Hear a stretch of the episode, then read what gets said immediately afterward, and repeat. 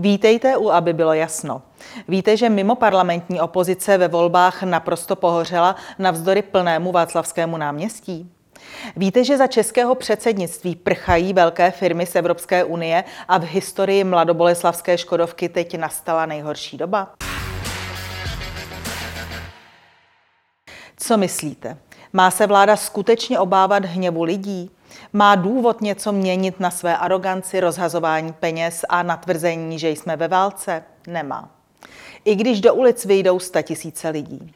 Rozhodující je, komu dají občané hlas ve volbách. A nositelé lidového hněvu u nich nebodovali. Čísla hovoří jasně. Pojďme na to.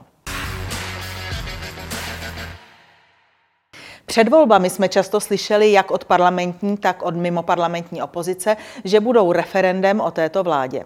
Proběhlo několik demonstrací, největší z nich 3. září na Václavském náměstí, kde se sešlo na 100 tisíc lidí.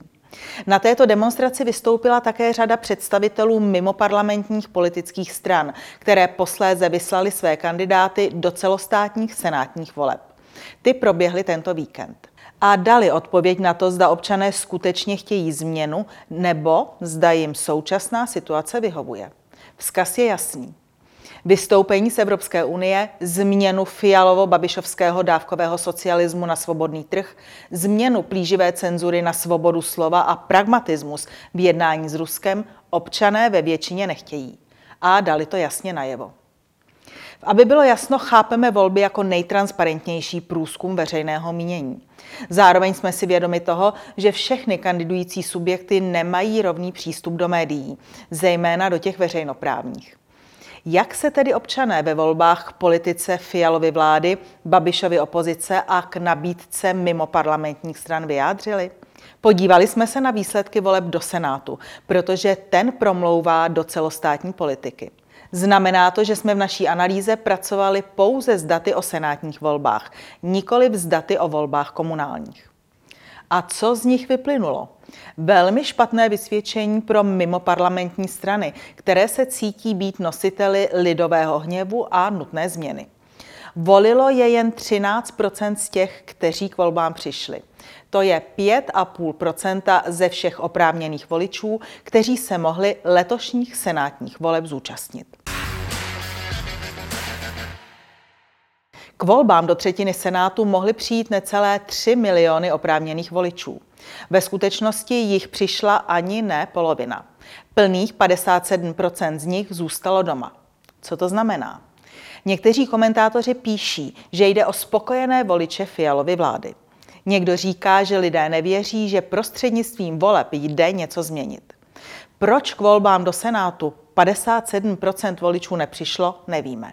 Ale víme, jak v poločase senátní volby dopadly a nakolik byly či nebyly referendem o vládě.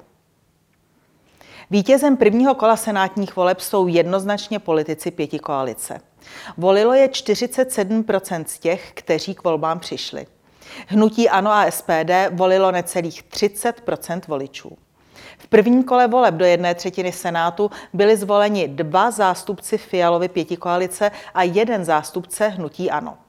Do druhého kola postoupilo 25 zástupců stran vládní pětikoalice, 18 zástupců hnutí ANO, ve dvou případech v koalici z dnes mimo parlamentní ČSSD, jeden zástupce opozičního hnutí SPD a čtyři takzvaně nezávislí kandidáti nebo kandidáti různých regionálních uskupení.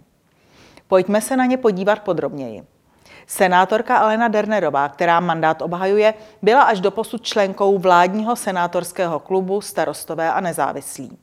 Mandát obhajuje také senátor Jaroslav Větrovský, který byl v uplynulém období členem senátorského klubu Hnutí Ano.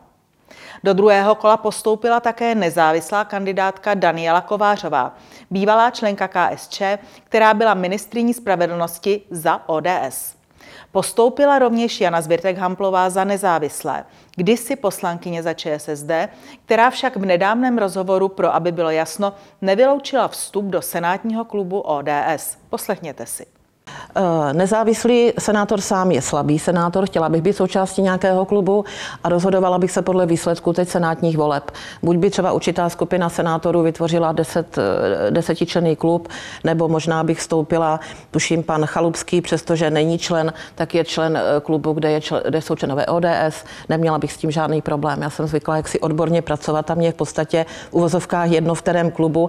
Ve světle těchto faktů tedy do druhého kola postoupilo nejméně 27 kandidátů zpřízněných s Fialovou pěti koalicí a 21 kandidátů z převážně parlamentní opozice. Mimo parlamentní opoziční strany, konkrétně Svobodní, Trikolora, Pro, KSČM, Manifest, Rozumní a PES, se svými kandidáty v senátních volbách naprosto pohořeli, byť do voleb vkládali nemalé naděje. Celkem získali o něch zmíněných 13% hlasů občanů, kteří k volbám přišli, tedy 5,5% oprávněných voličů, kteří jim mohli o víkendu dát hlas. Co to znamená? Většina voličů dala ve volbách do celostátní parlamentní komory najevo, že jim vyhovuje politika pěti koalice. A zbytek dal najevo, že se cítí dobře v Evropské unii a věří, že s Andrejem Babišem bude líp.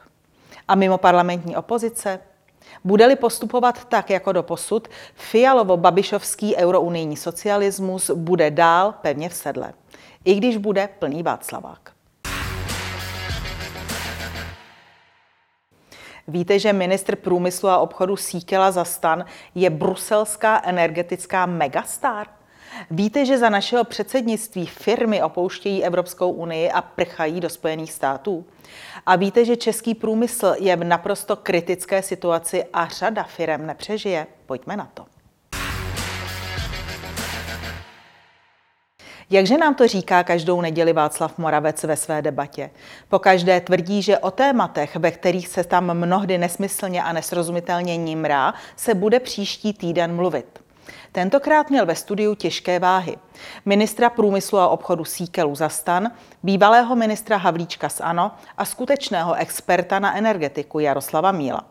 Čekali jsme, že se pořád v době, kdy se už i v našich novinách píše například o tom, že se Volkswagen chystá kvůli vysokým cenám energie opustit Českou republiku a možná i Německo, bude ptát sebestřední moderátor třeba na nebezpečí deindustrializace tedy na to, jak zabrání zodpovědní politici tomu, aby významní zaměstnavatelé opouštěli Českou republiku a Evropskou unii.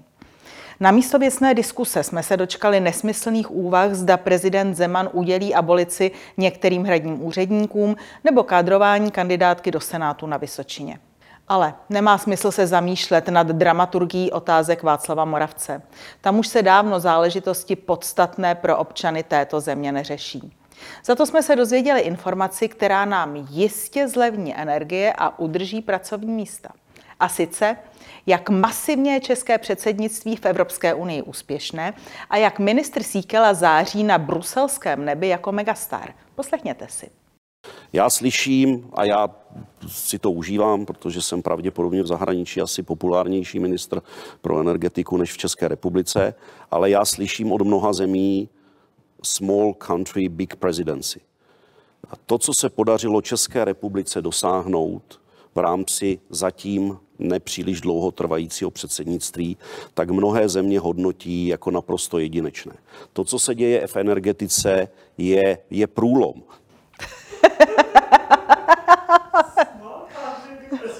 No to nemělo chybu, to nemělo chybu. Ministr Síkela má pravdu. My vám teď ukážeme, jak za velkého předsednictví naší malé země prchají průmyslové podniky kvůli cenám energií z Evropské unie. Ukážeme vám, jak mizí pracovní místa a jak masivně se snižuje výroba například hliníku nebo ocely. A kdo všechno se přesouvá do Spojených států, zejména za levnější energií, menší regulací a státními pobídkami, které nedávno vyhlásil americký prezident Biden. Mimochodem, víte, jak na tyto informace pohlíží ohavná ruská propaganda? Píše, že americký plán funguje a Evropa se hroutí. A odvolává se přitom na americký Wall Street Journal. Nevíme, zda jde o americký plán, ale to, že drahý plyn nutí evropské továrny k přesunu do Spojených států, to je holý fakt. Takže, co píše americký list a z čeho se ruská propaganda raduje? Podle Wall Street Journal se z Evropy stěhují do Spojených států společnosti, které vyrábějí ocel, hnojiva a další klíčové průmyslové suroviny. Do Spojených států je vábí stabilnější ceny energie a Biden oznámené snížení daní v rámci boje s inflací. Ekonomové varují, že jde o éru deindustrializace bálkou destabilizované Evropy. Tak například Holandská chemička OCI oznámila tento měsíc rozšíření závodu na výrobu čpavku v Texasu. Nebo Tesla. Ta pozastavuje své plány na výrobu bateriových článků v Německu a chce získat úlevy ve Spojených státech. Expanzi do Spojených států také oznámila dánská klenotnická společnost Pandora a německý výrobce automobilů Volkswagen. Lucemburská ocelářská společnost ArcelorMittal, mimochodem největší výrobce oceli na světě, tento měsíc uvedla, že omezí výrobu ve dvou německých závodech. Rovněž investuje do závodu v Texasu. A pokud jde o produkci hliníku, tak klesla v Evropě na nejnižší úroveň od roku 1973, tedy za posledních takřka 50 let. Vyrábí se také méně zinku a mědi. To vše kvůli rostoucím nákladům na energie. Jakže to říkal v Bruselu tolik populární ministr Síkela za stan? Česká republika dosáhla jedinečného průlomu v energetice. Evidentně ano. Klíčoví výrobci houfně z Evropské unie prchají. Pokud jde o automobilový průmysl, situace je vážná. Předseda představenstva Volkswagenu v rozhovoru se zaměstnanci Škodovky zdůraznil, že v novodobé historii značky Škoda nastala nejtěžší doba. Další případný rozvoj váže na zdroje energií nutných pro výrobu a ty jsou nyní v Evropě velmi drahé. A také na rychlost překonávání administrativních překážek, kterých ale v Evropské unii každým dnem přibývá. Pokud jde o český průmysl, ten je v naprosto kritické situaci. Jak říká viceprezident Svazu průmyslu Radek Špicar, je u nás nárůst cen problém mnohem vážnější než pro naprostou většinu ostatních ekonomik Evropské unie. Máme totiž nejvíce energeticky náročných provozů a jsme nejprůmyslovější unijní zemí. Přitom i v rámci Evropské unie mají české firmy konkurenty v zemích, například v Portugalsku nebo ve Španělsku, kde se ovšem za energie platí mnohem méně. Svaz průmyslu varuje, že to naše firmy nebudou schopné ustát. Řada firm podle Svazu průmyslu nechtěla doposud hovořit o tom, že má existenční problémy na hlas. Nyní už ale nejde dál skrývat, že firmy musí propouštět a že budou zavírat provozy. Za letošní rok očekává čtvrtina členů Svazu průmyslu, že skončí ve ztrátě. Nejohroženější jsou sklárny, keramické závody, slévárny a hutě. Pokud nebude vláda konat, hrozí bankroty a odchody firm z České republiky, například do Spojených států. České firmy, třeba i Draslovka, tam platí desetinu ceny plynu oproti tomu, co by museli platit v České republice. Jakže to říkal ministr Síkela ze stan? Malá země, velké předsednictví. Obávám se, že velikost našeho předsednictví a energetický průlom, kterého Česká republika v Bruselu dosáhla, předčili veškerá očekávání. Tak co myslíte? Jak se promítne Síkelova bruselská popularita do našich českých peněženek? a do chuti firem nadále v České republice podnikat. To uvidíme brzy.